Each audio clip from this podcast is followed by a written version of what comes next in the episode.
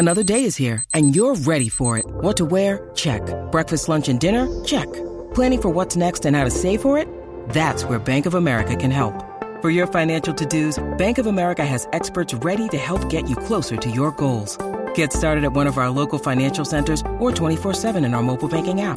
Find a location near you at bankofamerica.com slash talk to us. What would you like the power to do? Mobile banking requires downloading the app and is only available for select devices. Message and data rates may apply. Bank of America and a member FDIC.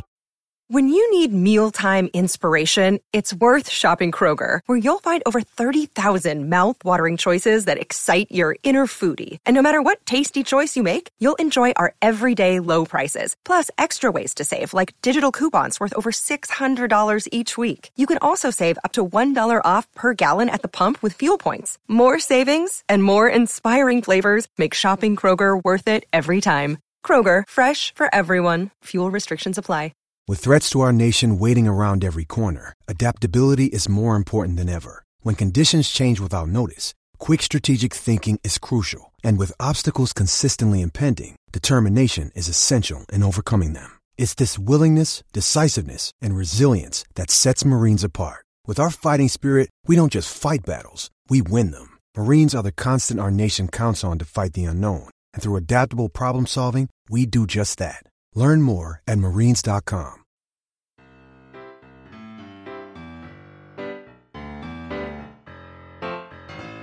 Hello, good evening, and welcome to this week's Morning Podcast, the only rugby podcast that gives you all the news, views, and opinion on the weekend's rugby action, all with a West Country accent. You can find us on Twitter. We are More Over Podcast. We are More Over Rugby Podcast on Facebook. You can find all of our content on Anchor and Apple Podcasts and the Google Store and all other uh, decent, half decent, reputable podcatchers. Um, I am joined this week by uh, Rastafari Ben is back, not with braided hair and beads, unfortunately, but Matt um, Matt will be pleased that he's back. So welcome back, Ben. How was Barbados? It's great, thanks, mate. Um, I was gonna try and do an accent, but I think that would have come across as wildly racist. So um, I'm just gonna stick with my own. Good. That's probably for the best. Um, I'm also joined as as usual by Housewife's favourite, Farm Vet. How you doing, Phil? Yeah, I'm good, thanks. Um, I've got a I've got to uh, compliment you, Russ. That's probably the best start you've ever done. 180 really? episodes in, and you've got it. hun, hun, how many episodes do you reckon we've done? Just as an aside, I reckon probably about that. We're we're coming Somewhere up four years. 150 and 200. we're coming up. We're coming up four years now. Be interesting to see. Um, and we're also joined with for a little bit of balance and uh, a little bit of um, more in depth chat by uh, Welsh supporter and uh, all round good guy Ryan Keishel. How you doing, Ryan? Yeah, good thrust. Thanks. Thanks for having me on again, mate. No problem. Well, uh, you know, had to we have to give a a balanced view on the weekend's action, and, and with the the lensman missing, um, I think we could have some uh, some interesting conversations based on on some of the stuff that, that went on at the weekend. So we'll uh, we'll get on to that in a second. As of as I've mentioned, the lensman isn't here tonight. Don't know where he is, but uh, he's probably out with the rest of the Seven Dwarfs somewhere, uh, meeting, eating, you know, trying to meet Snow White. But uh, you know, he knows the drill. If you're not on the podcast, you're going to get pelters. So uh, he'd be angry, wouldn't he? He'd be angry. Yes, he would. he would. Um, grumpy and angry. So, uh, and if you get to the, and, and I'll give you a, uh, I'll give you a, one of the seven dwarfs at the end to hashtag. So, uh, so we know you've listened to the end because Doug quite nicely gave uh, the hashtag upside down head. So people that got to the end of last week's podcast, um, and there were a fair few hashtag upside down head, which was uh, which was always nice. I reckon right. probably out panic buying bog roll or something. Probably. Oh, don't even get me started on, on to that. build to build some steps so that he can get into his bed again. yeah. How, how many of you guys got in your houses? I did an audit, and uh, I think we just went out and bought twelve, just because, like, okay, if there is a real panic and people being tits, I don't want to start doing newspaper. So we ended up. I did a panic. We got twenty-two in the house. That's just wow. ridiculous. I'd quite, I'd quite happily resort to a pair of socks or a slice of bread or something if it gets that. slice of bread. I don't understand why we can't just sort of go back to the, the old days. You know, if if if it gets to the point when there's no toilet roll left, just have a shower Or um, Is or- that an English bidet? yeah, an English bidet. Or or for those of you that haven't got bidets in your houses, you know, some fools put some fools put two toilets in here. It's like Crocodile Dundee. What's that for? I know, oh, it's yeah. for washing your ass. Amazing. the Euro- and people say Europe got it wrong, but there, there you go. and Ben and, uh, and Ben's just been put off Marmite on toast for life. There you go. Only on white toast, I should imagine. Only on white white bread. Uh, let's let's get on to some rugby, shall we? Let's uh, let's start at Twickenham on Saturday. Um, I was going to call it a convincing win for England against Wales. Um, a decent performance. Wales are a, a side that are, are in transition. They're learning. Um, what have you made of, of their performances so far in the Six Nations, Ryan? Um, I think they have not got their safety blanket of Edwards Gatland. Uh, I think they are trying to do things differently. Um, can I talk? Uh, let's talk about the positives.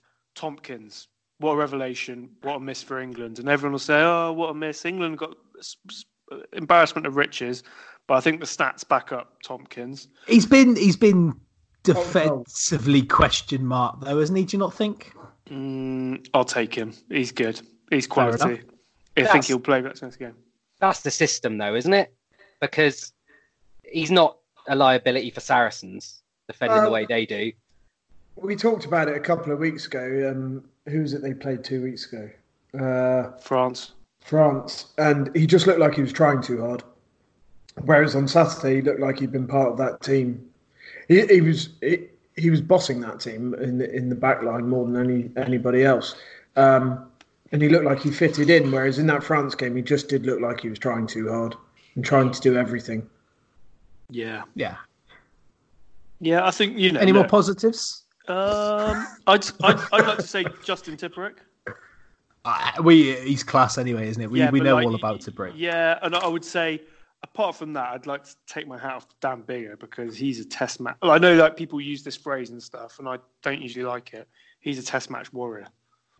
The bigger the game, he's you know, excuse the pun, the bigger the man arrives, doesn't he? Yeah, I mean, Doug Doug's talked a lot about Dan Biggar and, and the impact he has at Northampton. He has that similar impact for Wales, I think. Now, um, he's been in that position, and he had to battle for a little while. You know, he was he was seen as a, a bit weak against Priestland and um, who was the other guy he battled Anscombe. out with? Anscombe, that's it. Um, and Anscombe was a bit of sort of the maverick uh, who was seen to be the the next big thing. Then he got injured, but if Wales, if everybody's fit and Wales are playing anybody the other than Dan Biggar, it, it fly off, then it's a little bit silly, isn't it? Right.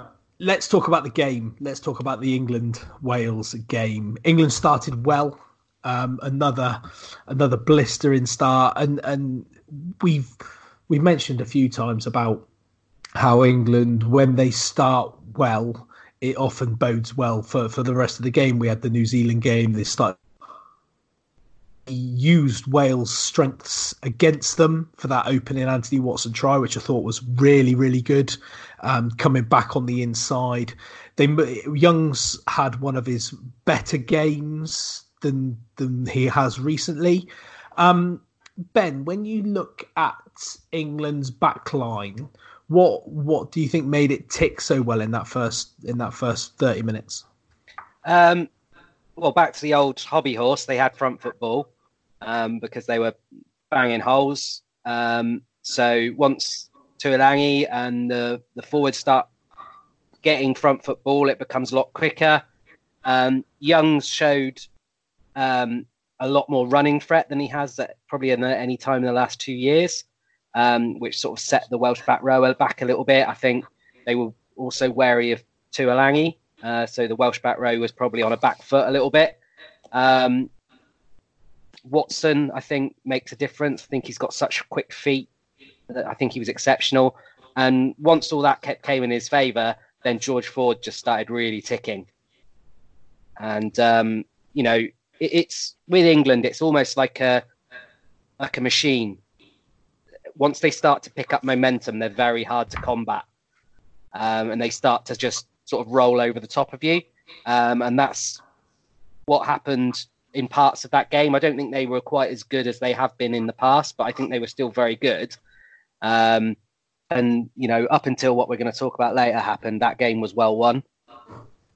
Yeah, yeah, I think Yeah. so too. Phil, Um, I, I, I agree with what you're saying about um, Youngs. He's keeping the defence honest, and we haven't seen that for probably two or three years. But in the last two games, he's he's just had an eye on things around the corner, and I think that's made a massive difference. Um, I do think they looked more balanced once May went off having Daly on the wing. I think Daly on the wing is a much better option than Daly at fullback. Um, but I just wonder with that Watson try whether it was a bit of a set play, whether it was absolutely a Yeah, set no, yeah. but Something whether they've that's something that they've they've noticed a weakness with Wales being slow Well, back row, back of the I've- line out, getting I've slow seen it- to fill the holes. I've seen it broken down, and when you watch the line out ball from the top, and then and he actually comes down with it and then pops it out. So the Wales were setting up towards the the maul, and it's almost as if Youngs waits for uh, AWJ's head to get back into the maul before he pops it out. So he he was kind of he was not looking at anybody coming around the corner.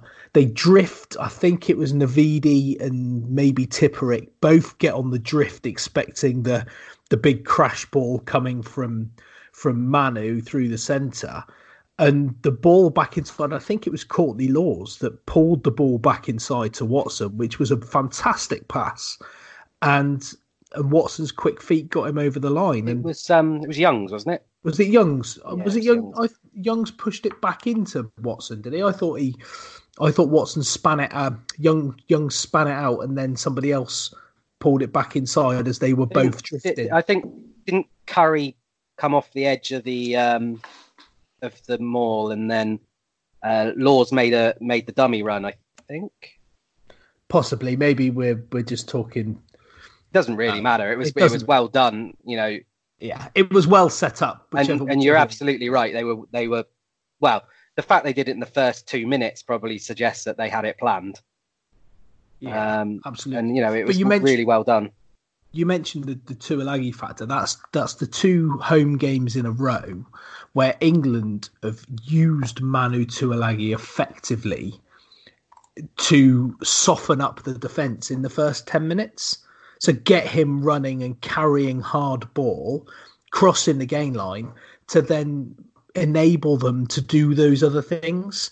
If you try and be too clever early, teams can then read it. But whereas when you've got a battering ram like Tuilagi doing those things early, it affords you that space out the back. Um, do you think that? Do you think Wales were sluggish to start, Ryan, or do you think that England just overpowered them to a certain extent?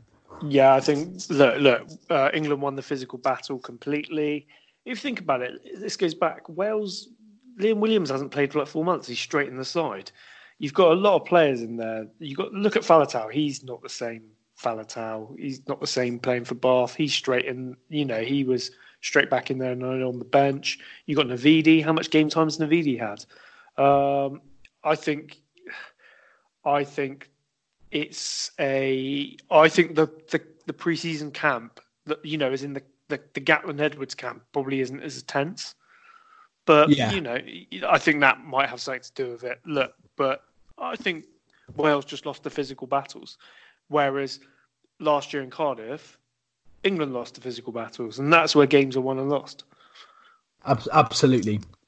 Um, the second try was sort of of a of a similar nature, wasn't it? Sucking the defence in, using the power up front, and then the hard ball carriers. Before again, some slick hands, young, uh, Youngs and Farrell combined to to put forward in a little bit of space, and I thought his role in that, taking it right to the line to give Daly as much space as possible, using Slade as that dummy runner, made Elliot Daly's life absolutely, you know, it couldn't be any simpler. And and from that point, it, you know, Wales didn't look like they could get a foothold in the game. Um, go on, Phil. No, I was going to say I think I think a large part of that was down to the, the second half of the first half turned into a bit of a kicking duel, um, and both teams I think were just kicking a bit too far, and then I think England reacted to that a bit better and just brought their kick length back a little bit and, and made them. They weren't being competitive, but well, the Welsh catcher was his feet were on the ground and then he was getting hit, um, and we saw uh, Tuilagi put in a in a big hit following a, a, kick from inside the 22, and and England seemed to respond to what they were doing better than the the Welsh team. The Welsh team didn't seem to be able to get it quite right, and then in the second half, when they did try and bring their kick length back a bit, they were going five yards and that was it. They were they were not going yeah. far enough. So that that tactical kicking duel, England very much came out on top of. I think I think you're absolutely right, but I think a lot of us will forget that in after 20 minutes Wales dropped the ball over the try line, George North. Yeah. So there was, I think they could have been right back in it. I'm not, look, I'm not saying Wales would have won that match, deserved to win that match, but I think there was a period after that first 15, 20 minutes where Wales were right back in it. Um, I know there's obviously then a melee and whatever, but I, I, I think Wales were there because because you know you you remember a game. Look, it's been like quite a long time since the game. I think you we forget those kind of things because England were so good. Yeah, I mean, you you mentioned that that particular particular incident. Let's let's walk. Let's let's stop at this point in the game and have a have a little chat about that, shall we? Because um, right from the very start of that, when North dropped the ball, I um, I've watched it, and there's a load of GIF makers usually, and I've noticed a lot of gift makers appear to be Irish, and I've seen more. Um, I've seen more advertisements for articles and and sightings and general hatred from Irish from, from Irish people as I have from anybody else. Irish, isn't it? And I they've know. got and they've it's, it's, absolutely nothing to do with any of them, right? but the but the the hatred that they've thrown in at Marler at um, Tuilagi, Courtney Lawes, for, and we'll come on to, to Lawes in, in a little while, but um, it just doesn't make any sense. Just stay out of it. Nobody cares. Nobody really cares what you think. Um, but the start of that whole melee, uh, I've seen a, an Irish person's gif of, of Owen Farrell giving George North a, a friendly open hand to the shoulder, should we say, which kind of set it off to a certain extent. And then we have the different bits and pieces, and uh, I won't ask any of you to clarify what happened, like Alun Wyn Jones did in the after press conference. Um, and we all we've all seen it. It's all it's all been there. I think we're all going to have very uh, not even slight. I think we're all going to have fairly differing opinions on this. Um, so the incident that we're referring to is obviously Joe Marler having a little uh, fondle, uh, a touch, a grab. I've seen lots of different descriptions of what happened. Um, of Alun Wyn Jones's uh, gentleman's fancy to be partridge about it, or or we just call it, you know, his knob, and then the reaction, the reaction afterwards. So, and the and we can talk the reaction of Twitter, the reaction of the media, the reaction of the world, which which seems to have, have gone absolutely crazy. Um, and I've read everything from nothing in it to he should be charged with sexual assault, which the whole spectrum and, and everything in between of this, which I find absolutely, absolutely crazy. So let's let's Ben, we'll start I'll start with you what do you what are your thoughts what are your personal thoughts when you think about this incident in isolation? I think the only person that's come out of it with really any credit is Alun Wyn Jones. Um, i thought i thought he he could he could have chinned him for a start and i thought that press conference i thought he handled it pretty well. Um, i think i don't think that there was any to call it sexual assault is is an absolute overreaction, isn't it? But and and there was an interesting article by Sam Roberts. I don't know if you read it, where he said, you know, Marler's looking for a, a sort of comic angle and everything, and I think that is where he was coming from. but it was very ill advised. Um, and he shouldn't have done it. Twitter's gone absolutely crazy. Some people are saying there's nothing wrong with it at all. Well, something happens to a friend of yours out in town and that happens to them, would you be very happy about it? I'd say not. Um, I don't really agree with this if it happened in the workplace because it's a completely different environment. But I mean, I suppose it happens to you in the golf club all the time, doesn't it, Russ? It's, it's to to coin a phrase, it's part of the course, Ben. Um, so, so I think my view is is Twitter's exploded, which it shouldn't have done. There's people talk, you know, there's this um, graphic that's doing the round of the, the, the minimum ban is 12 weeks for. Now, I don't think that that is designed for something like this incident. That is designed more for someone grabbing them grabbing and giving them them at a the good bottom of a ruck. rip So like, a, like a French league Yeah. proper. Yeah, yeah, yeah. So, so I don't think, I don't think 12 weeks would be suitable, but four weeks just to set an example, stop it happening again. If it stops this another Twitter storm like this, it's got to be worth the four weeks, isn't it?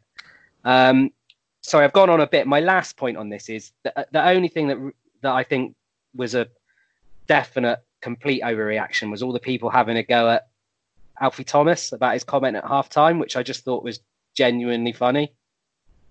Um, did you hear that? Yeah, I Yeah. did. Yeah. Yeah. I, so you know, I, I think that anyone sort of uh, reacting to that in a negative way is definitely clutching pearls there. But That, that's the world, kind of world we're in, where people seem to be outraged and offended on other people's behalves. The fact, the very fact that Gareth Thomas has had to come out and apologise for making that comment, it almost kind of demonstrates what is wrong with the whole society at the moment. You know, he an openly gay man making an openly gay joke. Yeah, it, so it was on national television. It wasn't crude. It wasn't. It wasn't um say inappropriate. It wasn't like out there. It was just a, a throwaway comment, you know. And and I think if if we're going to start censoring people like that, then why why would we you know why would we even encourage people to to come and talk in in that situation? Um, Ryan, talk to me about Joe Marler. I know you're not you're not his biggest fan. No, I- I- look, I like Joe. Look, uh, I, I like Joe per se. I think sometimes he's a funny man when he does the training videos and you know he has a laugh. But then there's another time when he's an absolute. Let's let's call it what it is. Oh, sorry, I just Go a on. fool, a fool.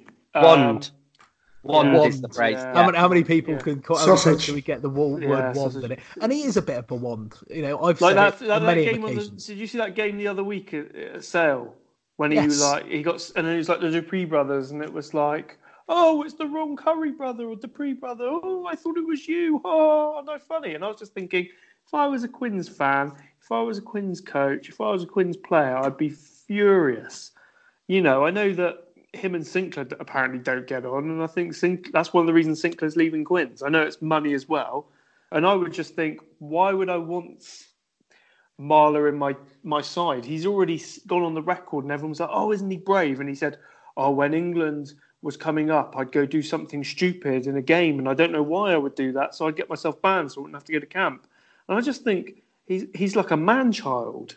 I think he really needs counselling. Like, okay, be funny, be a character, but I just think he just gets it wrong, and he just needs counselling. He's a man child. Just yeah, that's that's my view, and that's the politest view I can give. I don't think he should be done for sexual assault. I, you know, unfortunately, he probably is going to get a 12 week ban. Probably, bec- and, and I think he should get a 12 week ban for stupidity and being an absolute fool. And and, and also, I, was, I know we kind of discussed this a bit on Twitter, but at the moment, I've got a three year old and a five year old boy. And I know it's my, you said this and you're quite right, it's my job to teach them these things. But it is quite hard when you're like, my, my boys are fighting and you have to say, no, that's private. And you know, everyone knows you don't go near privates. It's just little things like that that's tough for a dad and it's awkward in this current climate that we're in. And then he goes and does that. And I'm not saying they're going to repeat that, but my mate's, my mate works at a boarding school and he said all the boys were already talking about doing it during a game to put off a player. And I'm like, oh, great, this is where we're at. So, to put it into a degree of context, I've played with people that would do that kind of thing on a night out, say. Not in a match, they do it, but uh, equally, when I went back for an old boys rugby match, there was somebody still playing for the uni team who would do that kind of thing.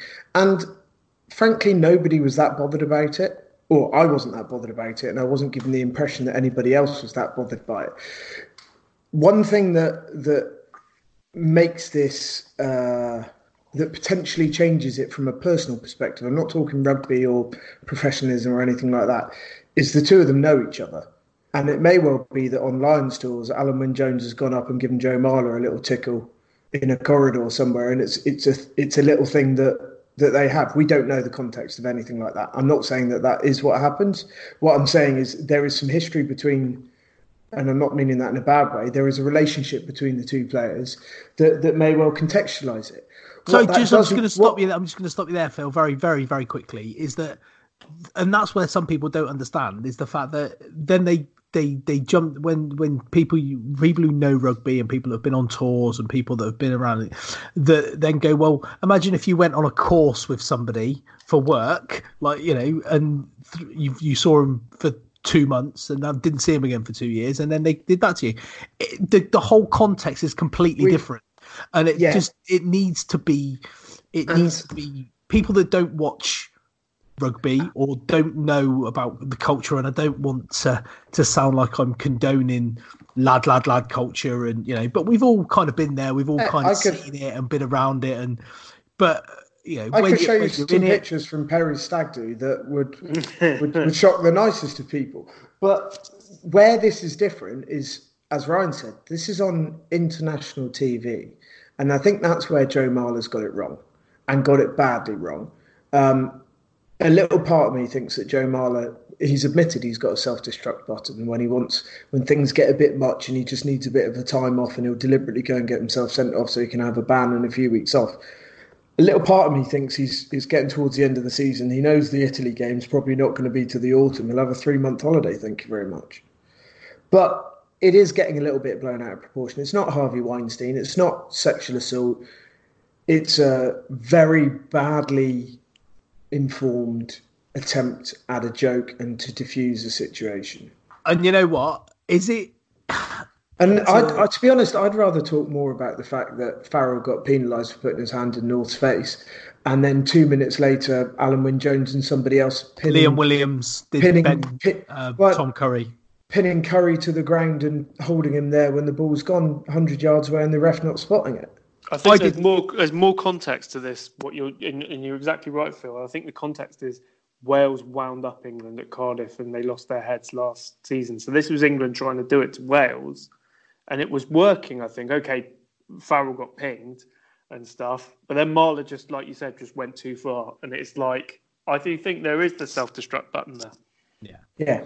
And I think, you know, as rugby fans and as people who know rugby, and I think half the, you know, if this was on, to, to hark back to a subject of last week, Phil, if this was on Sky Sports, maybe behind a paywall, where people, where people who wanted to watch the game rather than casual fans who, you know, hashtag me too, that you know didn't really kind of understand and just see it as a rather than seeing it as a, a pretty brainless um stupid inappropriate thing to do are then jumping straight down the line of you know sexual assault and all that sort of stuff rather than actually taking it for for what it is which is an ill-judged um ill-conceived idea whatever it might have been that I actually he's going to get punished for by World Rugby, and that should kind of be the end of it. it there was no malice, there was no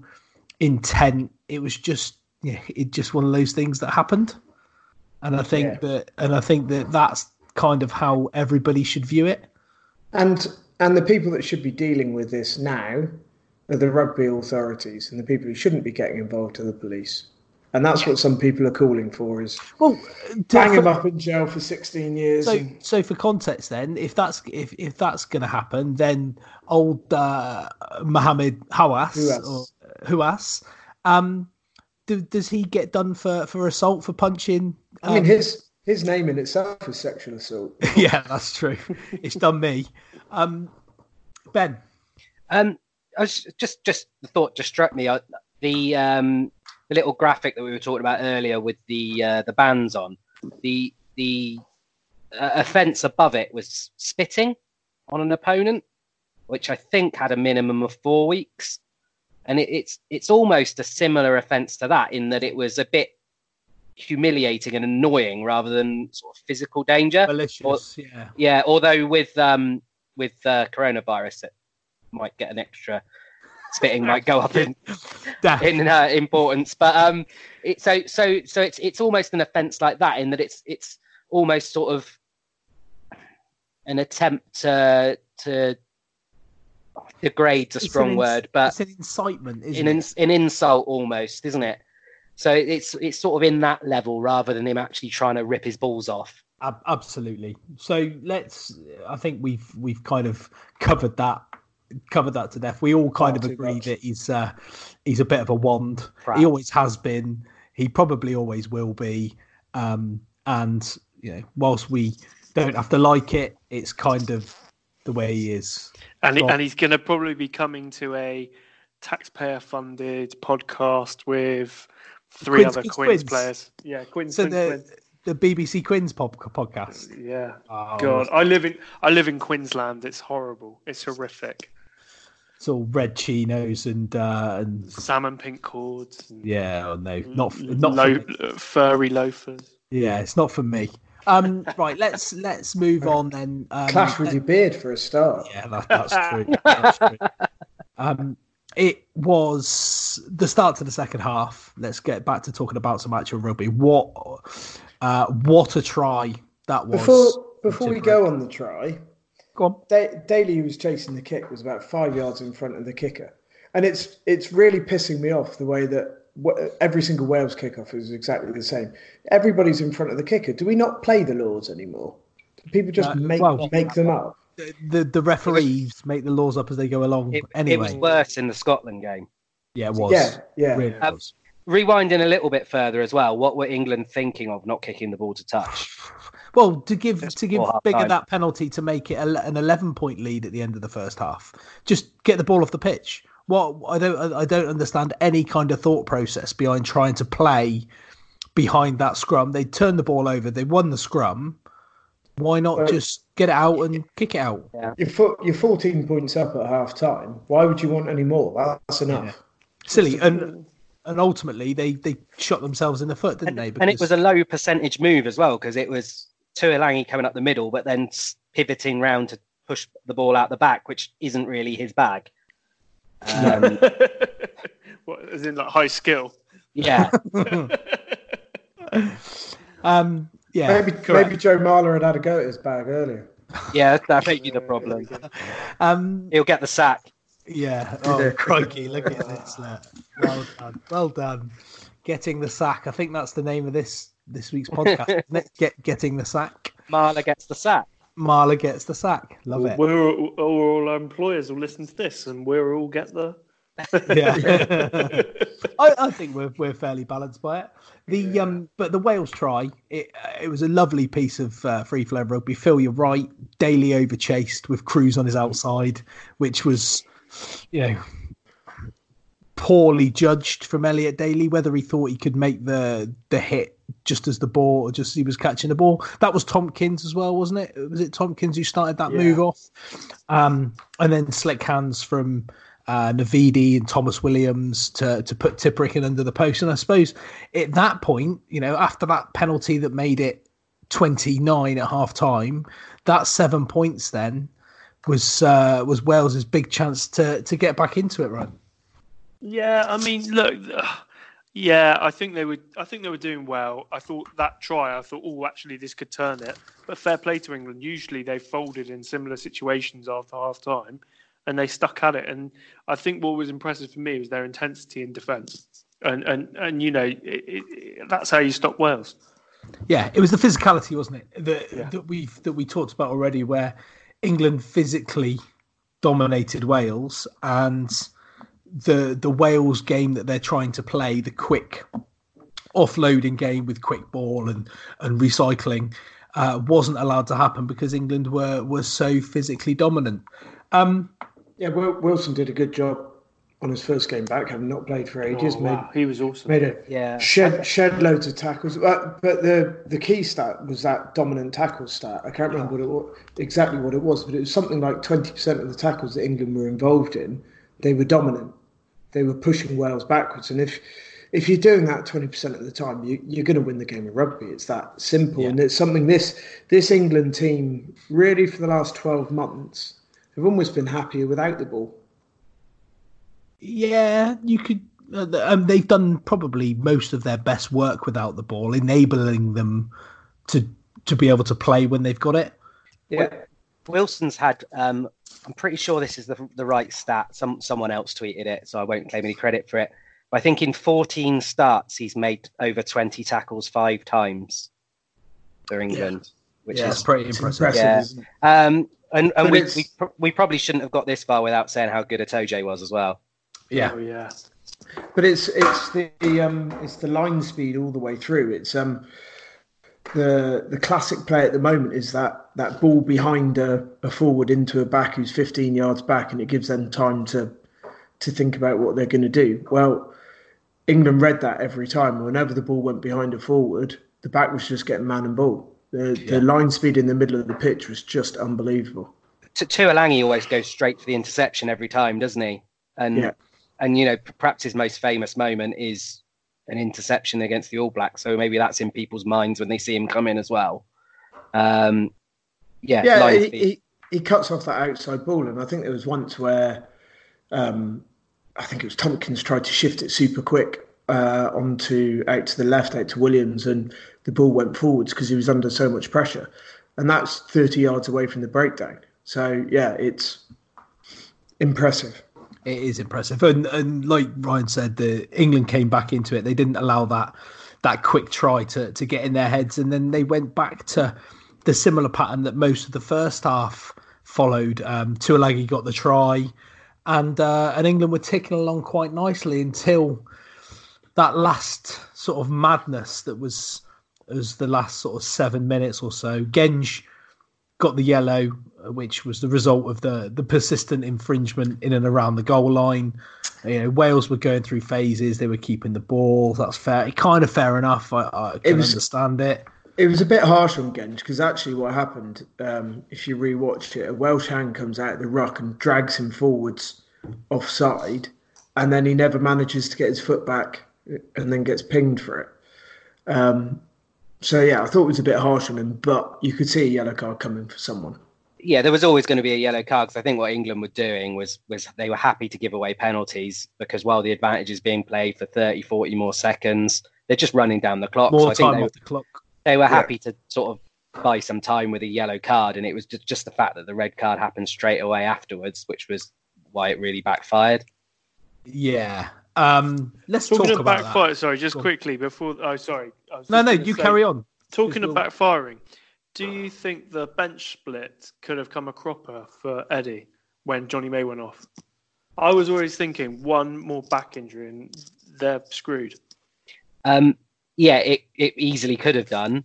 Um, but on the plus side of it, I thought Slade looked fantastic Yeah. at fullback.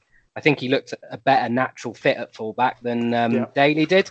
the, the way that Slade plays, I think, is actually key to that uh, position. He's uh, Slade is a an incredible footballer to to call to use Yeah. that. He's a brain player. He's never been the quickest, you know, but he's got great hands. He's got really good awareness. He's quicker than people give him credit for. He nearly chased down Tipuric when they uh, when they scored the try just after half time.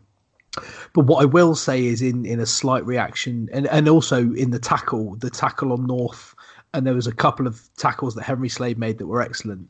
What I will say, just to mitigate that slightly, and I was as impressed by anybody by Henry Slade, is that I thought the way that Wales kicked, and we've talked about the way in general, I thought they kicked really poorly and didn't put him under any sort of pressure. They, they they very much did, and um, Slade, as well as all the things you've just mentioned, has got a cannon of a boot as well. So you know that that played into his hands. I mean, some of the um, up and unders he was putting up, even on the telly, they just looked absolutely steepling. Um, I would say the, like you say, that the tackle was fantastic um, in the in the event we're going to talk about in a moment. But the, the couple of times where Slade did need to go up for a con- competed uh, contested high ball, he looked very uh, relaxed and, and and almost languid when he went up to catch them. Um, I, I I've been thinking about this, and I think the very best fullbacks under the high ball or best players under the high ball, they approach the ball in those situations wanting to catch it. Whereas Absolutely. I think, I think yeah. some other players approach it having to catch it. And I think Daly is, is, is in the second category. it's not that he's shirking it and it's not that he's not a skillful rugby player, but he just hasn't got the um, sort of nat- natural instinct to, yeah. to, attack the ball. So I think he's waiting for it a lot of the time. I think I think that's because as as growing up and until very recently, Daly's played most of his rugby at 13, where you don't have to do a lot of that. He then transitioned to the wing, where you have to do a little bit more of that. But the contest for the kick is probably slightly less. Whereas as a fullback, I mean, you, you you'll know Ben. I've played there quite a bit as well. That as a fullback, your bread and butter is making those catches and those high balls. And and if you are confident and you are going them expecting to catch them rather than having to catch them then you're going to be in an infinitely better position. You look at the likes of rob kearney for instance mike brown you could put in that in that bracket.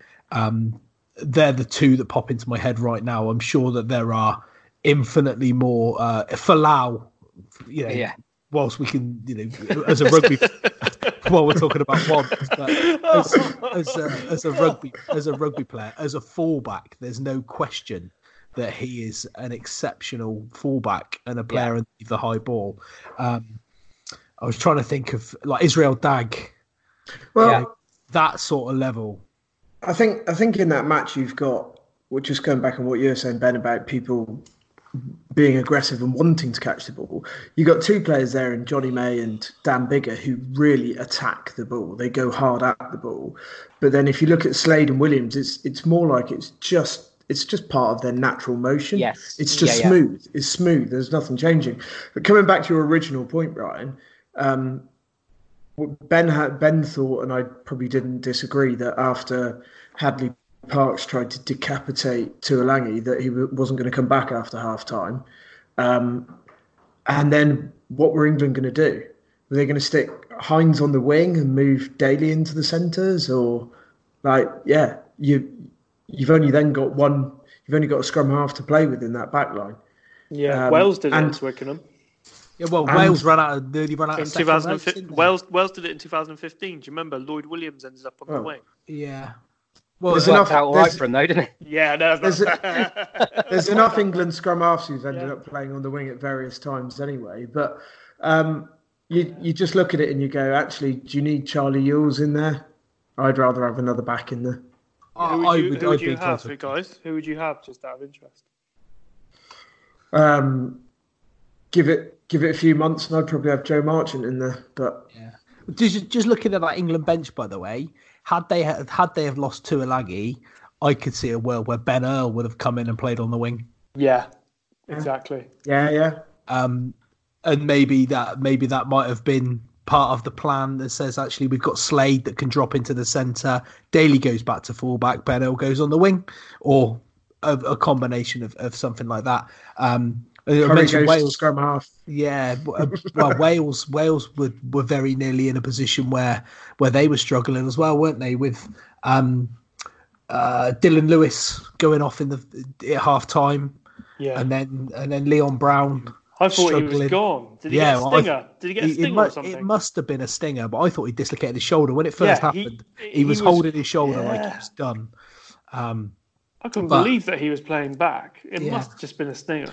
Yeah. And, and, and two Ball minutes later, smashed well. smashed into a rock. Two minutes later at full power.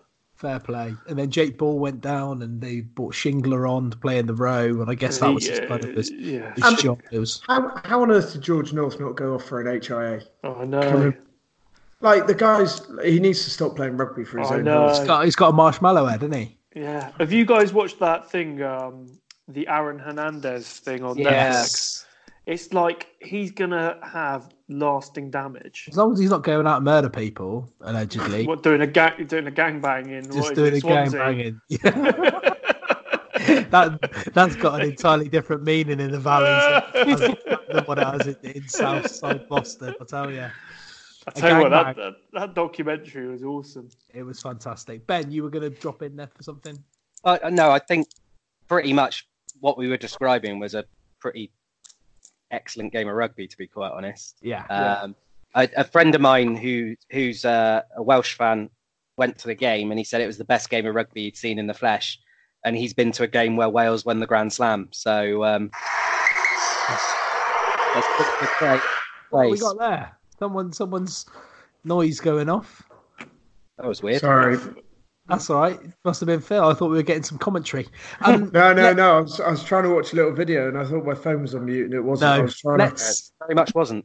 No, it wasn't, clearly. let's let's talk about the Tuilagi red card. Um, again, we're going to have possibly some different views on this. I has anybody seen? ironically, it's a Wales Online news report um, around uh, uh, the rule, the ruling of the law that says if there was no attempt to wrap, then you cannot offer. Uh, there was no option for mitigation. Have you seen? Have you seen that? It's irrelevant. Um, it's that- left arm that's wraps. meant to be. Did- left- does it- so here's the thing, right? Tuilagi is coming across the field, and everyone's uh, everyone's saying, "Well, he could see." And Phil's still Phil's phone is still on Phil, silent. what are you trying to watch? Um, The he's just tackle that Courtney across the Lawes got cited for. No, I said gangbang. And you got excited. Yeah, exactly. Yeah, yeah. That's what he's, he's, he, Phil's just googled gangbang in Swansea. Um, no, There's, so there's the title. That's the title. gang, gangbang in Swansea. But yeah, So, um, And and now he's banned from every agricultural show in the county. Again.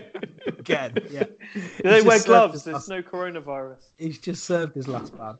Um, so Tuilagi's coming herring across the field to make a, a dominant hit on George North, who he perceives is going to break or is going to score in the corner.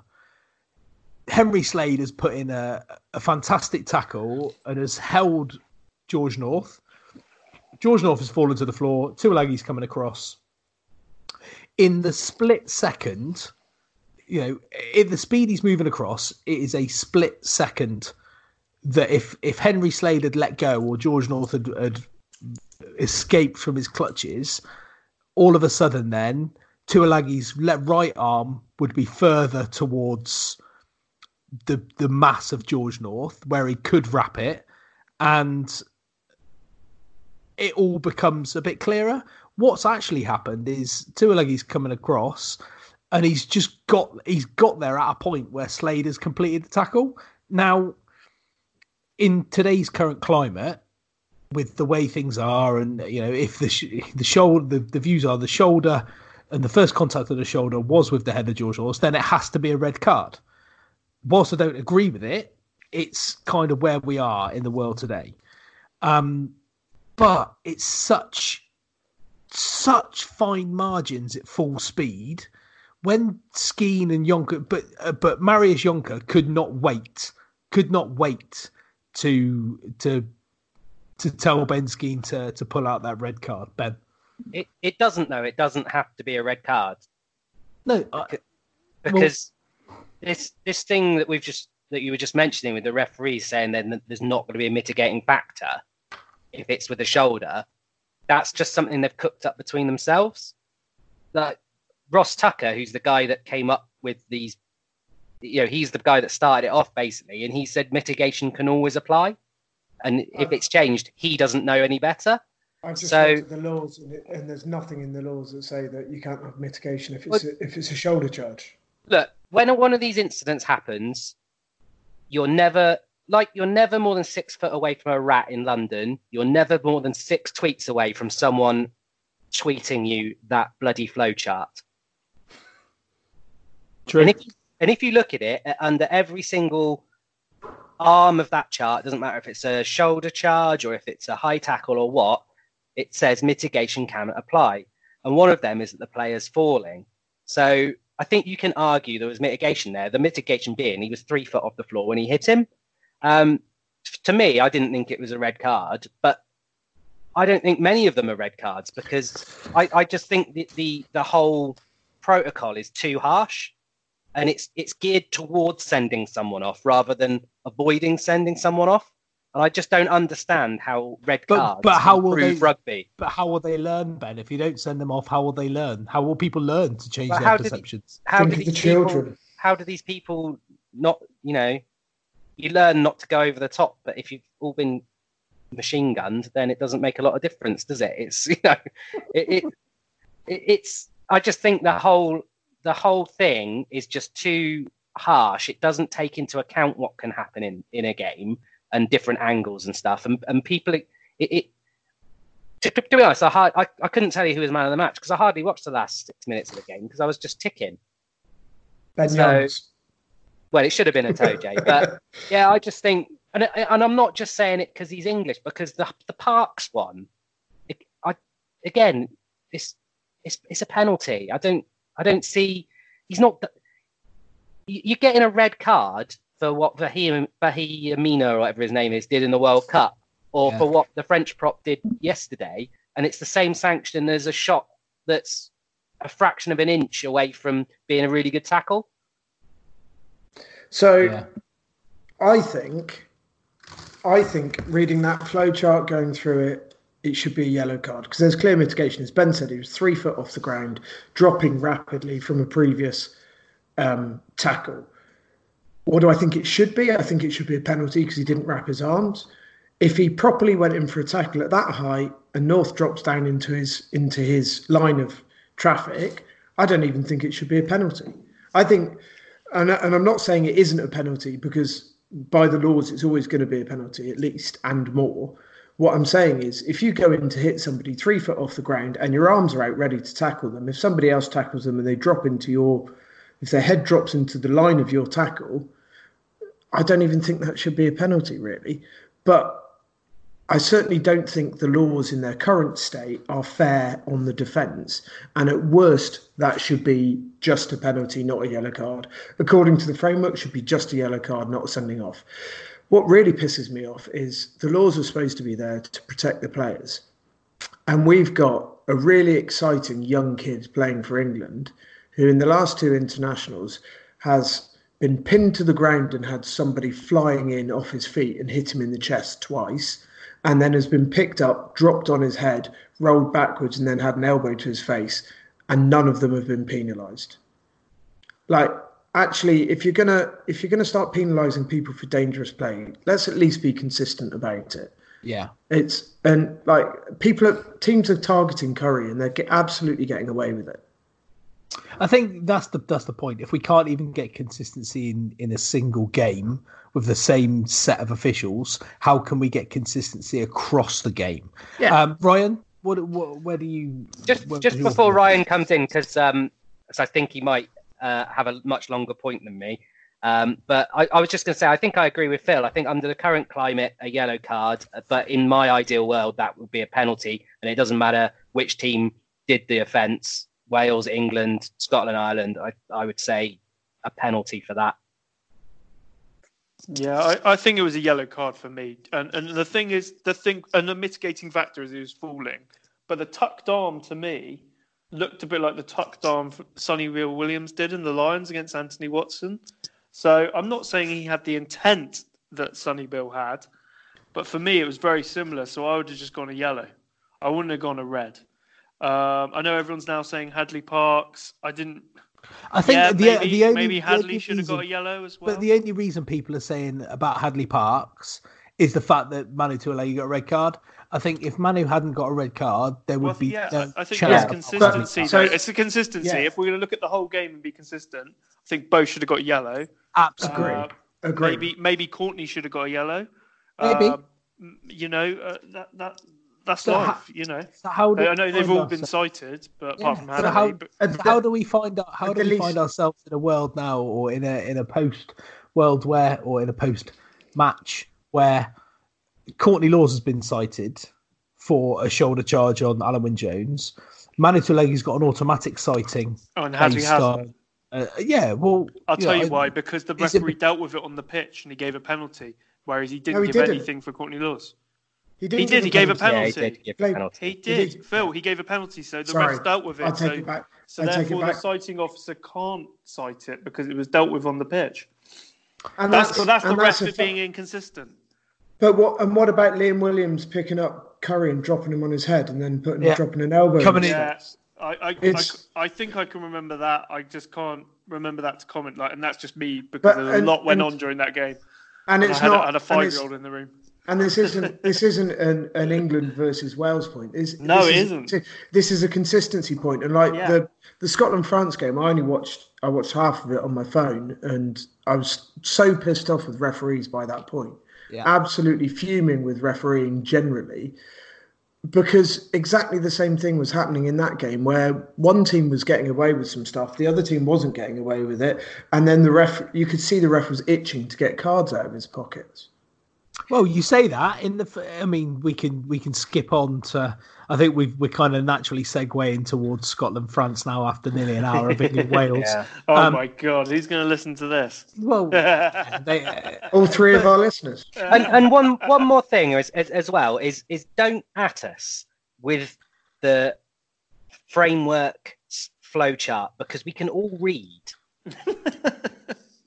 it it's not that we can't understand the flowchart. We just think it's not quite in the right position to be fair to all the players. I got sucked into to arguing that point with with people on Saturday night, and Yeah, you know, I did as well. And and the point being that the framework is there, but the framework is still open to interpretation. So my interpretation on Saturday night was the fact that the mitigation says that North was falling and Tuilagi was coming across, and it split seconds in real time. That is something. Um, something different, and then somebody else is going, "Well, there's no mitigation. You can't mitigate it. It's a shoulder to the head." It's like, well, you know, so where do we stand? It's up to the referees to decide. They made a decision. We have to we have to kind of abide by that decision that was made. Um, talking of Wales versus France, obviously France, uh, Wales versus France, Scotland versus France. France turned up and Fran- France it up. Did they France it up, or was Scotland good, or were France just a bit unlucky with losing Ntamack and and just things not quite going their way yesterday? Ntamack, losing Ntamack made a massive difference. Um, Jalibert for the first try, there were two. There was two phases really. There was Hastings cut inside, and then there was the ball out wide. And on both of them, Jalibert absolutely rushed out of the line and sold himself right up the river. Um, he he made a massive. It made a massive difference losing Ntamack. The first yellow card, I think they got the wrong person. Um, on cross or craw? I Yeah. thought they. I thought they. I thought they got it right. Did you think it should have been? So, um, I I think it should have Willemse. been Wil- Willemse, yeah, because Cros lifted him up. It was Wilhelmsa that twisted him round and buried his head in the ground. Um, but a yellow card's a yellow card. but the, but Paul and then- Paul and Williams then- is it Paul Williams? Is that what his name? I can't remember what his his, his name was, but he wasn't. Williams, that's that's remotely like Paul Willemse. Yeah, he was. He wasn't. Wasn't going to give. He wasn't going to give anything until sort of Wayne Barnes stepped in and the TMO kind of stepped in and go. You might need to think about that again. Um, but I- uh, yeah, I- I I, just think think- I think it's- harsh. To be honest. I, th- I thought it was I thought it was generally a bit harsh, but if you if you're going to look at the person that's responsible for putting it in a dangerous position, it wasn't it wasn't the flanker, it wasn't Cros, who got down really low, made a solid stop, and then the other person came, Will Elmsford came in and tipped him, but the red card screwed them. Um, wasn't it- it good though? Wasn't it and good? it's, and it screwed it as a game of rugby. I, to be honest, on, on my phone, I thought he'd missed him. I thought he'd he just about clipped him, and then Ben sent me a still of the the nose. Um, So, so let's be fair, right? So Jamie Ritchie came charging in from twenty yards away, got involved in a scuffle and got slotted. He did fair fair play to him. It wasn't it wasn't the punch that took him over either, was it? It was um, I think Fiku dragged him dragged him over the, the top of the ruck. But um, and it's not until you see that still and go, oh, and your to be nose is halfway across your face, mate. Ri- Ritchie probably deserved a yellow card for being a prick anyway. yeah, absolutely.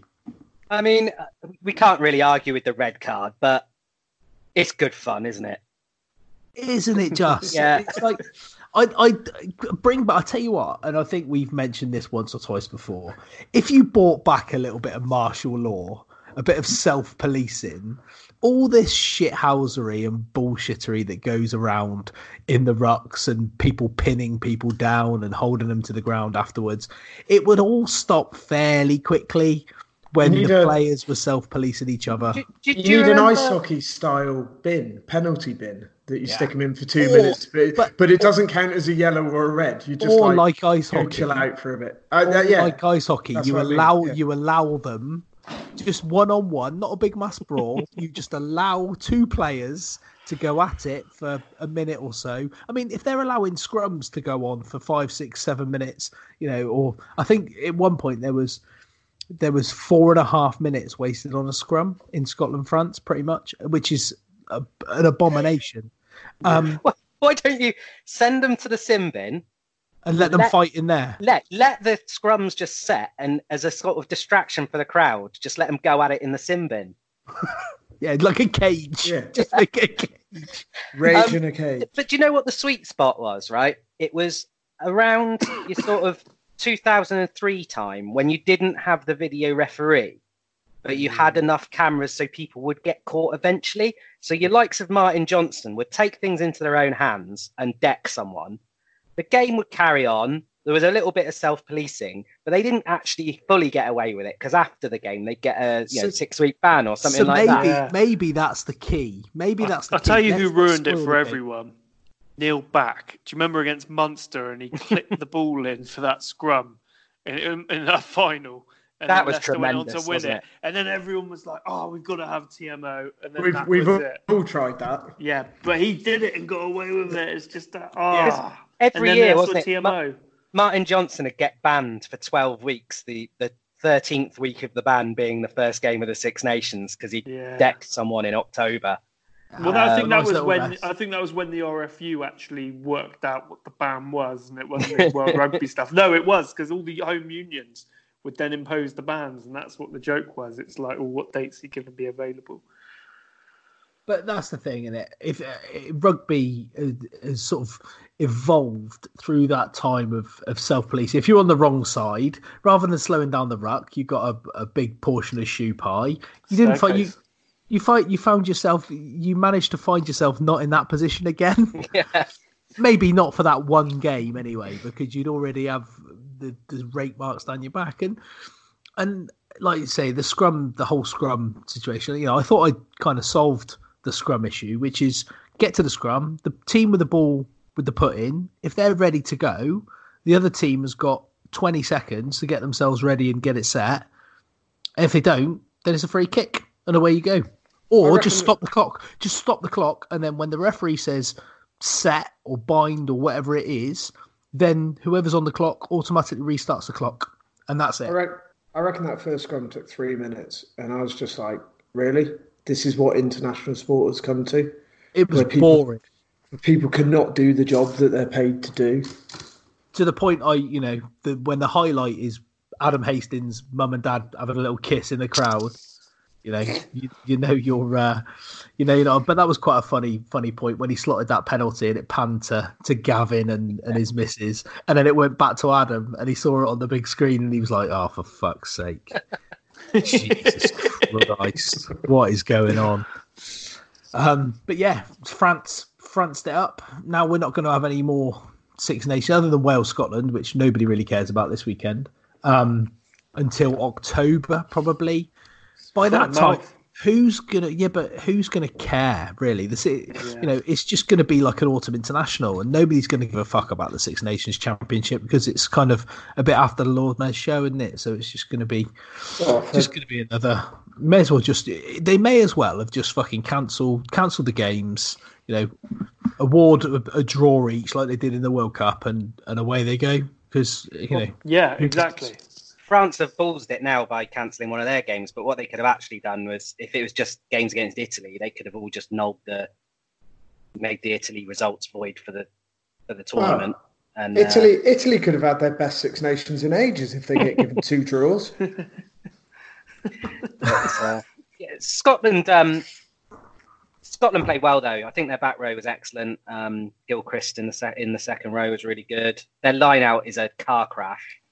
Yeah. Yeah. Um, you know, credit to them. They they could have really folded after the, the couple of early losses they've had, but they um, you know, they they pull one out of the bag there. And and the centre's a good player, isn't he? The uh, Johnson. Yeah. Yeah, Sam Johnson. I do. I do wonder with their lineouts whether they need to get the hookers to, to work on both arms in the gym. It's a bit like a bit like when you get like old school like get the kids that come up from the Colts that have got like one strong arm because that's the one they've used for all of their gym work. and, and they throw the ball and they, they always wheel off to the left hand side. And and talk about getting rewarded for bad play though. That that try that um, the hooker McInally scored. scored. Yeah. Yeah. you just know it's not your day, The Frank. I'll, ref- ju- I'll just run like, this in, oh, will I? The ref was like, "Oh, he's done well out of not throwing that." Uh, the, sorry, the commentator was like, "Oh, he's done well out of not throwing that in straight." Well, if it's not straight, it a try. But, yeah unbelievable right let's let's get away from from the six nations because it would be it would be unfair of us to to get ryan on the pod and not have a little bit of a chat about premiership and and the bristol bears um we will get to them in a in a very small second uh the tv games this week um they were worcester versus northampton on friday night which frankly was an absolute waste of everyone's time. Uh, what I will say is I was very, very impressed. The more I watch uh, Ollie Lawrence, I think he is absolutely fantastic. Um, you were saying uh, that doesn't his, does his dad or used to own a, a pub or a nightclub in Bristol, so, right? So his dad, I think, played cricket for England. He was a pace bowler. Yeah, Sid Lawrence. Yeah, Sid. And then he owned Dojos in Bristol, which was uh, a, a naughty little nightclub down Park Row. It was like a, all red walls, and you went down these Yeah, steps down into the basement. stairs, wasn't it? Yeah. Yeah. Uh, you know, he's now a bodybuilder. Who? Sid Lawrence. Yeah, uh, Google it. He is Wait, stacked. He, he had makes to retire Ollie look his- tiny. He kept Yeah. fucking his knee, didn't he? While Yeah. He was, Didn't his knee collapse in his Google yeah, it did. Yeah. That's how I- he uh, got on. Not only did I not know that was Ollie Lawrence's dad, but I didn't know Sid Lawrence owned the Dojo Lounge. But uh, yeah, Dojos. been in there a couple of times. It is an interesting place, isn't it? I'm Um, just, I've just googled him. Look at the I- actual I know. state of him. I know. he's ripped. Jesus Christ! Uh, When he was the England cricketer, he was a bit of a, he was a unit, wasn't he? But Mm. fuck my boots. There's, that is um, Jesus Christ. There's a Wait, Jo- tremendous, tremendous burger place just down the road from the Dojo Lounge as well. Where's I'll that? tell See, I haven't been out in Bristol like 15 years, but where's that? It's called Asado, and it's just it's just a little bit further on than zero degrees. Oh, I know. Yeah, yeah, yeah. Down Yeah. towards the hospital. I Yeah, tell you what, I've just I've just got the picture up. Joe Marler would be going in for a little tickle of that, wouldn't he? oh my days! Right. Um, then on Saturday there were some more Premiership games. Exeter, Ben, absolutely marmalised Bath. You probably don't want to talk about that too much. not Um, really. No. Bath, after after sneaking their way towards the top four, are now back. Um, it's not necessarily where they belong. They're still in sixth, but they've been found out the last couple of weeks. Obviously, after that defeat at home to Bristol, and then shipping nearly sixty points against Exeter. Um, Wasps Gloucester. Wasps since uh, since they got rid of Live Fast, they seem to have galvanised a little bit. It's all whether he was putting the handbrake on or whatever whatever he was doing there even if it was maybe or maybe this result was just around the corner for wasps or these these performances who knows but um They're playing Jack- with a lot more freedom they at the moment. Um, Nice little- and, and Gloucester are playing with a lot of free fall. and gloucester are in free fall which must please ben Lovely little snap drop goal from Robson as well. Did you see that? yeah out of nowhere it was Yeah. always nice to see nice to see a drop goal um and saracens i know doug was at saracens on saturday beating leicester um what do we very quickly what do we make of this whole mako Vunipola self-isolation situation So, so I think the RFU did exactly the right thing. Going, you know what? This is probably. Let's look at it from a risk reward thing. The the potential risk is we get coronavirus goes to the entire squad, and that's just going to really lose us a shitload of money. um, the reward is we get Vunipola, but you know what? Marler's probably doing a decent enough job. So I think the sensible thing is just to do without him. And Saracens have gone, fuck that, he can play for us. Um, I think it's a it's a bit of a storm in a teacup, really. I say it's a bit of a, a bit of a fuck you from Saracens to the RFU. Yeah, I it's probably. all- It's just a little Oh. bit of. Saracens. They, I Sar- suppose they pay his wages as well, don't they? But yeah, exactly. Why why not have him? it's it's a bit odd. Um, But but if you look at it from a Saracens perspective, what's the risk? The risk is they get a bit of coronavirus in their squad. They can't play any Premiership games. Who gives a fuck? Yeah. true, they might but- get relegated, mate. True, but Yeah, true. why? But even so, why would they? Why would they take the risk and and want the coronavirus in and around the squad? It doesn't make any sense. Um, Because it's go. like because it's like flu. yeah, well, we all know that it's. don't get me started on how much bullshit the coronavirus is. Right, when We've had it bill- at work, you know, and There's like billions of people in the world, Crazy. and there's about three. Was there like three and a half thousand recorded cases? When there are so Uh, many billions of people in the world. Well, it's, it's up to 100,000 now, isn't it? But Oh, is it? Four Yeah. four thousand four thousand dead. Four thousand dead. Is that it? Oh well, Yeah. fuck it. It's, it's, it's they're all old anyway. They're probably going to die soon. Um, right. Uh, I thought Doug wasn't coming on tonight. uh, let's let's talk a little bit about Bristol, Brian. I Um, thought, can't we talk a bit about Exeter? Come on, lads. You're, look, I'm on a podcast here with two Exeter fans and a Bath fan. I feel like you just skated over it. we can talk about Exeter. Yeah, Um, and what I want to what I want to talk about Exeter quickly about this thing is the Flybe thing. Well, so Oh, I was going to come on to the Flybe thing a bit later, but as you brought it up now, let's let's Yeah. bring it up. So, for those of you who haven't seen, and thankfully James from at Rugby Saracens tagged us in the Exeter statement today, um, so we've had all the replies from the salty Exeter Saracens fans who obviously all detest Exeter. Um, and you know, I for one think it's it's pretty poor from the the Exeter board, the management, whatever. I get the the commercial, I get the commercial aspect, and those tickets were given as a, a commercial thing. But once the tickets are issued, once they're given, who cares? What does it matter? You know, they- So so the only reason it might matter is if Flybe owe Exeter some money. Which is highly possible, right? But Yeah, yeah, but but one game, th those people have just been made Hey, look, lost I'm- their I'm- jobs. Yeah. Yeah. it's just one game. I know, I know, And then, I'm not- and then today, to I am go, in no way, "Oh, shape. I'm in no the way, reserve shape, or match form. on a Monday night. Yeah, that is really- Come I'm to not- the empty stadium. I'm not justifying it in any Yeah. way, shape, or form. I'm just saying that the only thing, the only reason why it might matter is if Flybe owe them money for for those tickets. If Flybe have given them money and they don't owe them money, then the, it's absolutely disgraceful.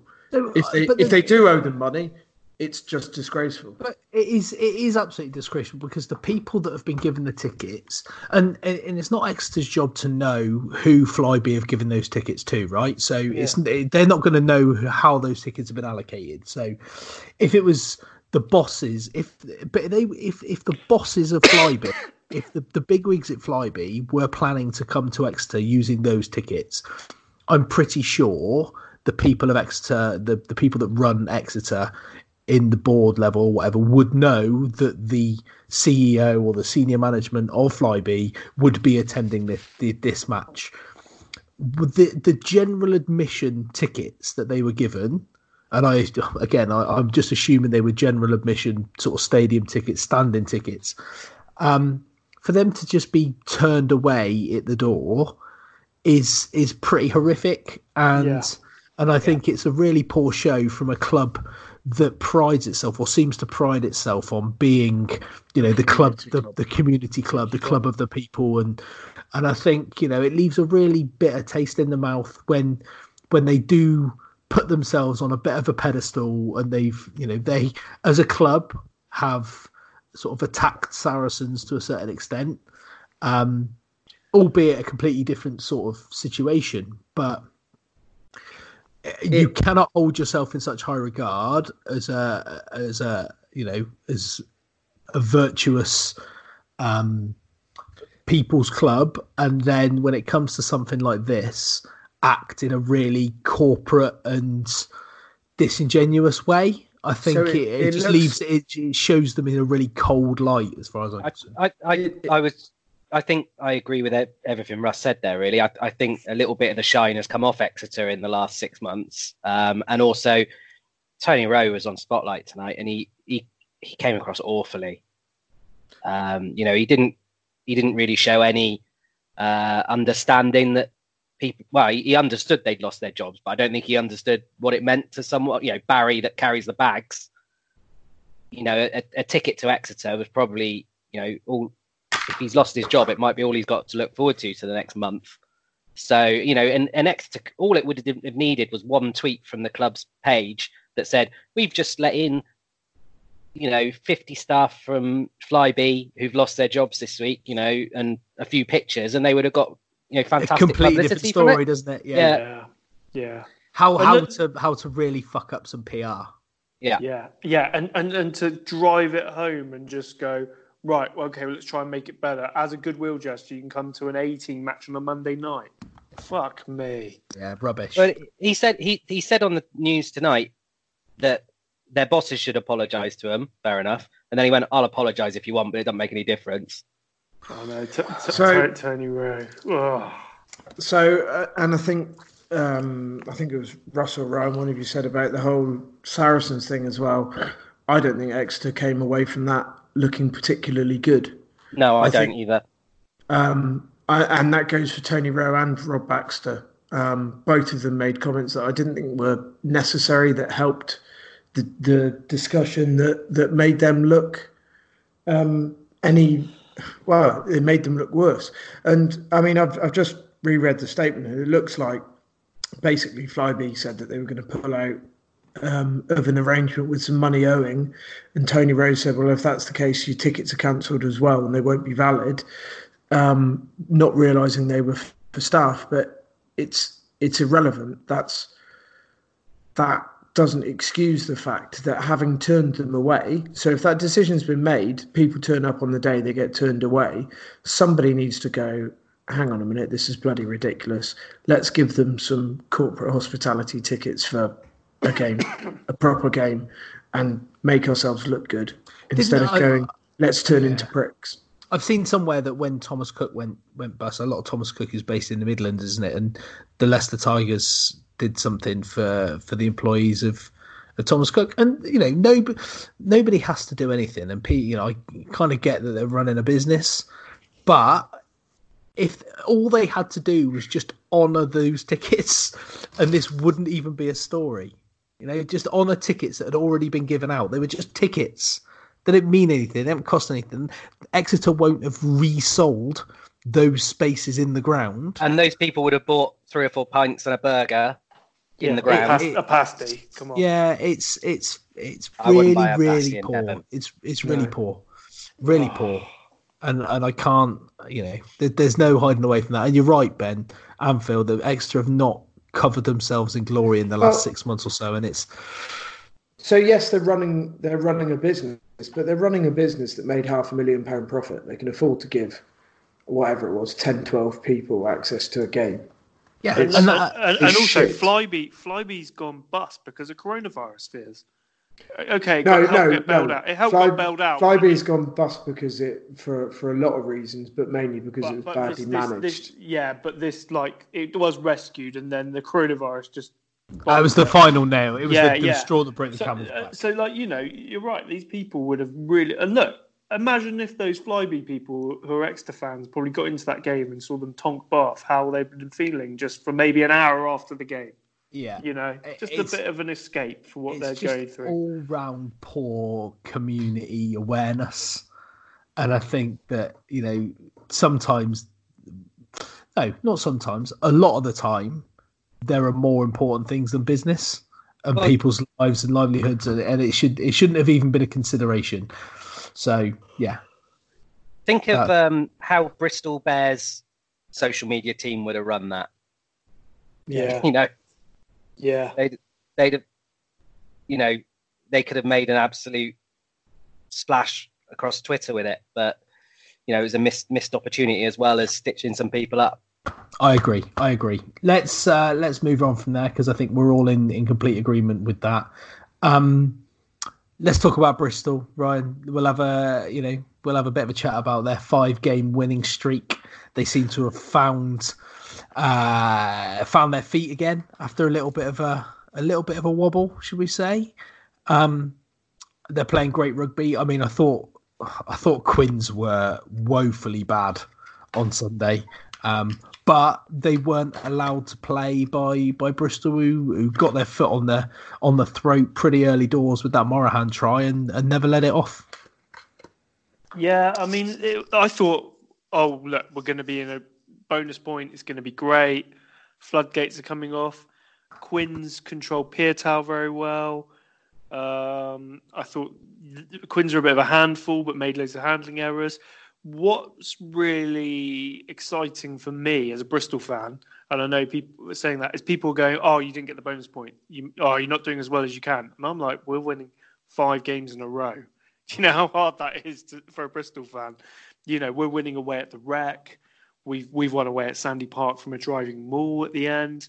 Um, you know, uh, I think everyone's upping their game, and yet it's annoying that we can't get a bonus point because that okay everyone says that's the sign of a great side but we're winning games. So i'm just happy you know pat lam seems to be knowing what he's doing and all the team are moving in one direction if you if you move forward with with four points from every game you'll see you'll pretty much find yourself in uh, in playoff um, places come the end of the season yes bonus points are good um, but it's, how it's, important are they when you're winning game? I don't understand. Bonus points aren't the be all and end all. When there's no, when there's nothing to be gained from winning the league, when there's nothing to be gained from, you know, from finishing top, provided you're in that top four shake-up come the end of the season, which you win more games than you lose, then you're more than likely to be there. Then then I don't get the whole fuss over bonus points. And and Ben, obviously, you being a a fan of all these tries, bonus points, points don't matter to you. Oh, exactly. Well, you got to win the game first, haven't you? And it, it's not like I don't think there's. But it's very often the team goes, "Oh well, you know, can't be bothered getting the bonus point." You know, there's there's two teams on the pitch, and, and the other team is trying to stop you getting the bonus point. You know, it's it's not a given if you win a game that you will get all the points available. But, no, um, and and well, you look at Bath. Bath have won two bonus points all season out of thirteen games, like, and Bristol have won four. But bonus points, I don't really like the concept of bonus points. They're supposed there to encourage attacking rugby, but the only time they ever attack, encourage attacking rugby is if you've already got three tries, and if you've already got three tries, then you kind of know what you're doing. Um, I would. It'd be really interesting to see the stats on how many teams score three tries versus four versus two versus one versus five or whatever, and uh, uh, is bonus points actually making a difference to those that have scored three, pushing them on to four? Because I doubt it is. Most teams just seem over over the moon to win a game. To win a game, it'd yeah. be like it'd be like the Premier League saying, "Well, if you if you score three goals in your win, you get an extra point." Well, what does it matter whether you win one 0 or four 0 You know, yeah. doesn't really make any difference. Uh, the Southern Hemisphere is an interesting one. I think they give bonus points for being is it is it three tries ahead, three more tries than your opposition, something like that, which basically says you're already humping your opposition. Go and hump them some more. I, I think that's better than just the number of points because we we covered this a few years ago, but you know there was a game where Saracens scored something like 60 points in 50 minutes against Northampton, and then went into cruise control, and Northampton happened to score four tries. So they yeah. were still beaten by 40 points, but they, they got a bonus point out of it. And that, that doesn't make any sense to me. I think yeah. it should be, you know, garbage time. Yeah, yeah, there should be some kind of. Win, win by 15 or more, and you should get a bonus point. On um on the subject of Bristol, I was I was talking to someone who watched the Bath game, uh, the Bristol Bath game or Bath Bristol game, um, and he was he was watching it with Steve Lansdown, and he, he was just saying, you know, well, you know it, let me clang. Let me pick that yeah. one up for you, Ben. So, well, I didn't. I didn't. My, my, mate watched the game with Steve Lansdown. Yeah, but uh, they were just saying how pleased they are with Pat Lam and and how you know, hardly surprising. Yeah, how he how how he fits I, into the city. Happy with him. Um, but yeah, he loves it there. And uh, but apparently the uh, the plan is the European Cup eventually. Well, you can. I'll tell you what. You can see it. The way they're building the squad, and like even that. I mean, next season, a big one for Bristol, isn't it? The with Erland Malins.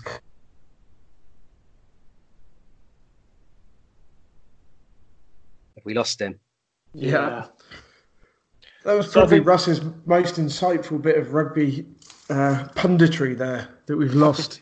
yeah, I bet that was brilliant. So, uh, I, I, what, I know what he's trying to make, but obviously Bristol could be in a European Challenge Cup final in May. Um, will they be held in Marseille? Will they be held at all? That's that's the question. We don't know. That, would be but, Bristol's, that wouldn't it? But France are clamping down, and that Marseille is quite close to the Italian border. Yeah. Yeah. Well, Italy have just put their quarantine measures on the entire country just now. Yeah. So, so, it was the north. They've just extended it to the entire country. Who's um who's left in that tournament, Ryan? Uh, I think the people who can stop us are so we're playing the Dragons. I think Edinburgh are there. I think um, Worcester are there. I think Toulon are there, and also I think uh, the the other favourite will be Bordeaux. Are there any Irish teams left in it? Mm, not sure because I think Connacht maybe maybe Connacht, but the other... they they could play it in Dublin, couldn't they? Yeah, maybe. Yeah, you know, if there's no Irish sides in it, they could easily just move it to. So you got two. Or, Toulon, or Toulon Scarlets, Leicester Castres, Bordeaux Edinburgh, and Bristol Dragons. Oh yeah. So that's uh, a nice derby, isn't it? Yeah, yeah. yeah. I, I've, could, uh, I've delayed my holidays, so I'm going flying out on the Monday now rather than the Sunday. Could hold it. They could hold it up in Scotland. We're talking about the Challenge Cup, Russ. Welcome back. Oh, good. I don't know whether any of that. I don't know whether any of that will be recorded. Um, yeah, sounded, sounded amazing. Yeah. Yeah. Yeah. Best point you've ever made, Russ. yeah. Anyway, I was just saying about Radradra and Earls and Malins and, and all that sort of stuff. I'll, I'll, have to I'll have to do some editing and see what happens with that. Um, but yeah, Bristol are are pushing straight through, and uh, you know there there will be in the Champions Cup next season, whether that's by winning the Challenge Cup or uh, or through league position. I've I've absolutely no doubt. So uh, good news for them. Top flight rugby going to to Ashton Gate next season. Yeah, quite crazy. Uh, let's move into some any other business. I think we've got best part of an hour and a half. Um, Ryan, have you got anything uh, outside of the, the rugby sphere that you'd, you'd like to talk about? Yeah, I would. Um, this is great podcasting, or not great podcasting. So you have to go ooh and ah. But I did this while I was Fire, watching... fireworks. Yeah, I did this. I'll try and move the iPad down. While oh, a nice bit of origami. No, look at that. Inside Lego, the, inside, inside the Death Star Lego with my son because he was tired of watching rugby, and we made that. How cool's that? Amazing. That is pretty cool. Anyway, that's my only other business because I was multitasking. Sorry. Death Star Lego, like it. Ben. Uh, pe- people have heard enough from me today. I think um, Barbados is nice. Hot take. Hot take. Barbados is nice. Phil. So um, I'm going to stick with my uh, routine at the moment of bringing the important topics to any other business. So it's been a it's been a, an interesting week when you look at um, what's happened to the stock market as well as what's going on with coronavirus. Um, an oil price, oil price has absolutely plummeted, um, and the thing that I want to know is why are there no stupidly cheap holidays available given that nobody wants to travel? I thought this would be a perfect opportunity for me to go and get a week away somewhere for dirt cheap because nobody else is getting on the planes. But the holidays are dropped by like 5% in price. That's all. It's ridiculous. These holiday companies need to work out that when there's a global pandemic and share prices going through the floor, they need to give me a super cheap holiday to survive.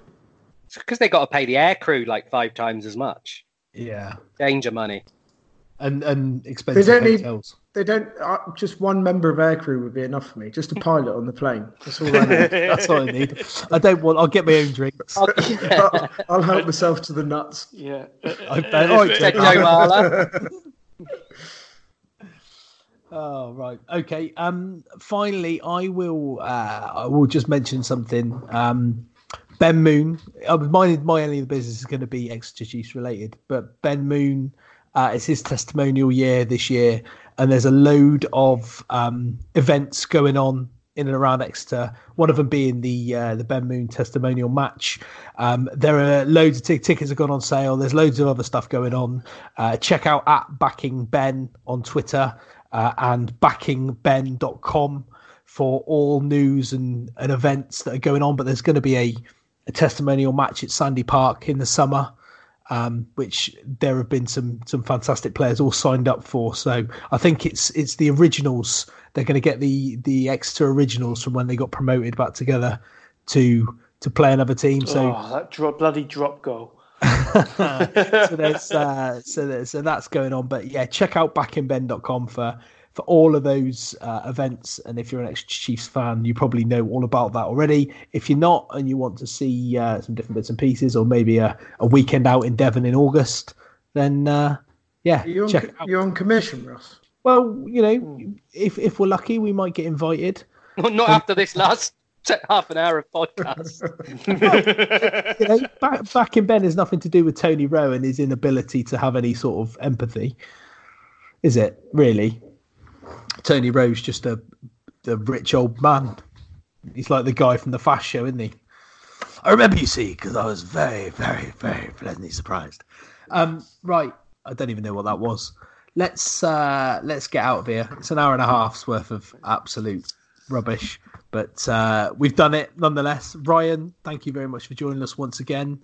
Um, we'll be back next week. It's the Premiership Cup final this week, isn't it? So, uh, of which everybody really enjoys. So I don't believe there is Good job any. the Six Nations has been cancelled because I didn't want I didn't want to get distracted from that.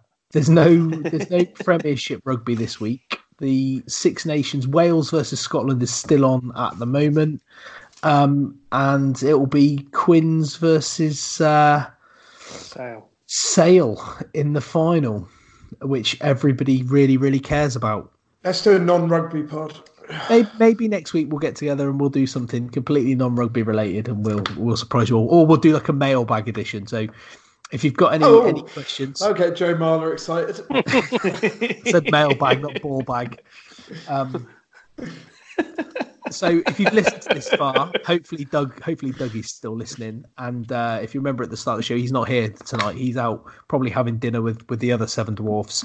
So if you can um, hashtag angry dwarf if you've got this far, and uh, then then let us know that how much you're uh, you're committed to getting all the way through the podcast. So thanks very much to everybody. Uh, thanks Ryan for joining us. Ben, Phil, not as many thanks to you, but uh, thanks nonetheless.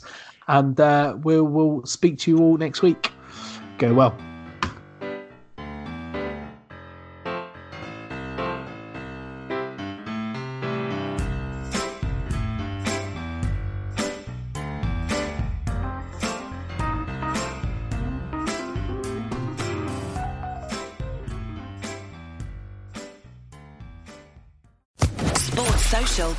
Network.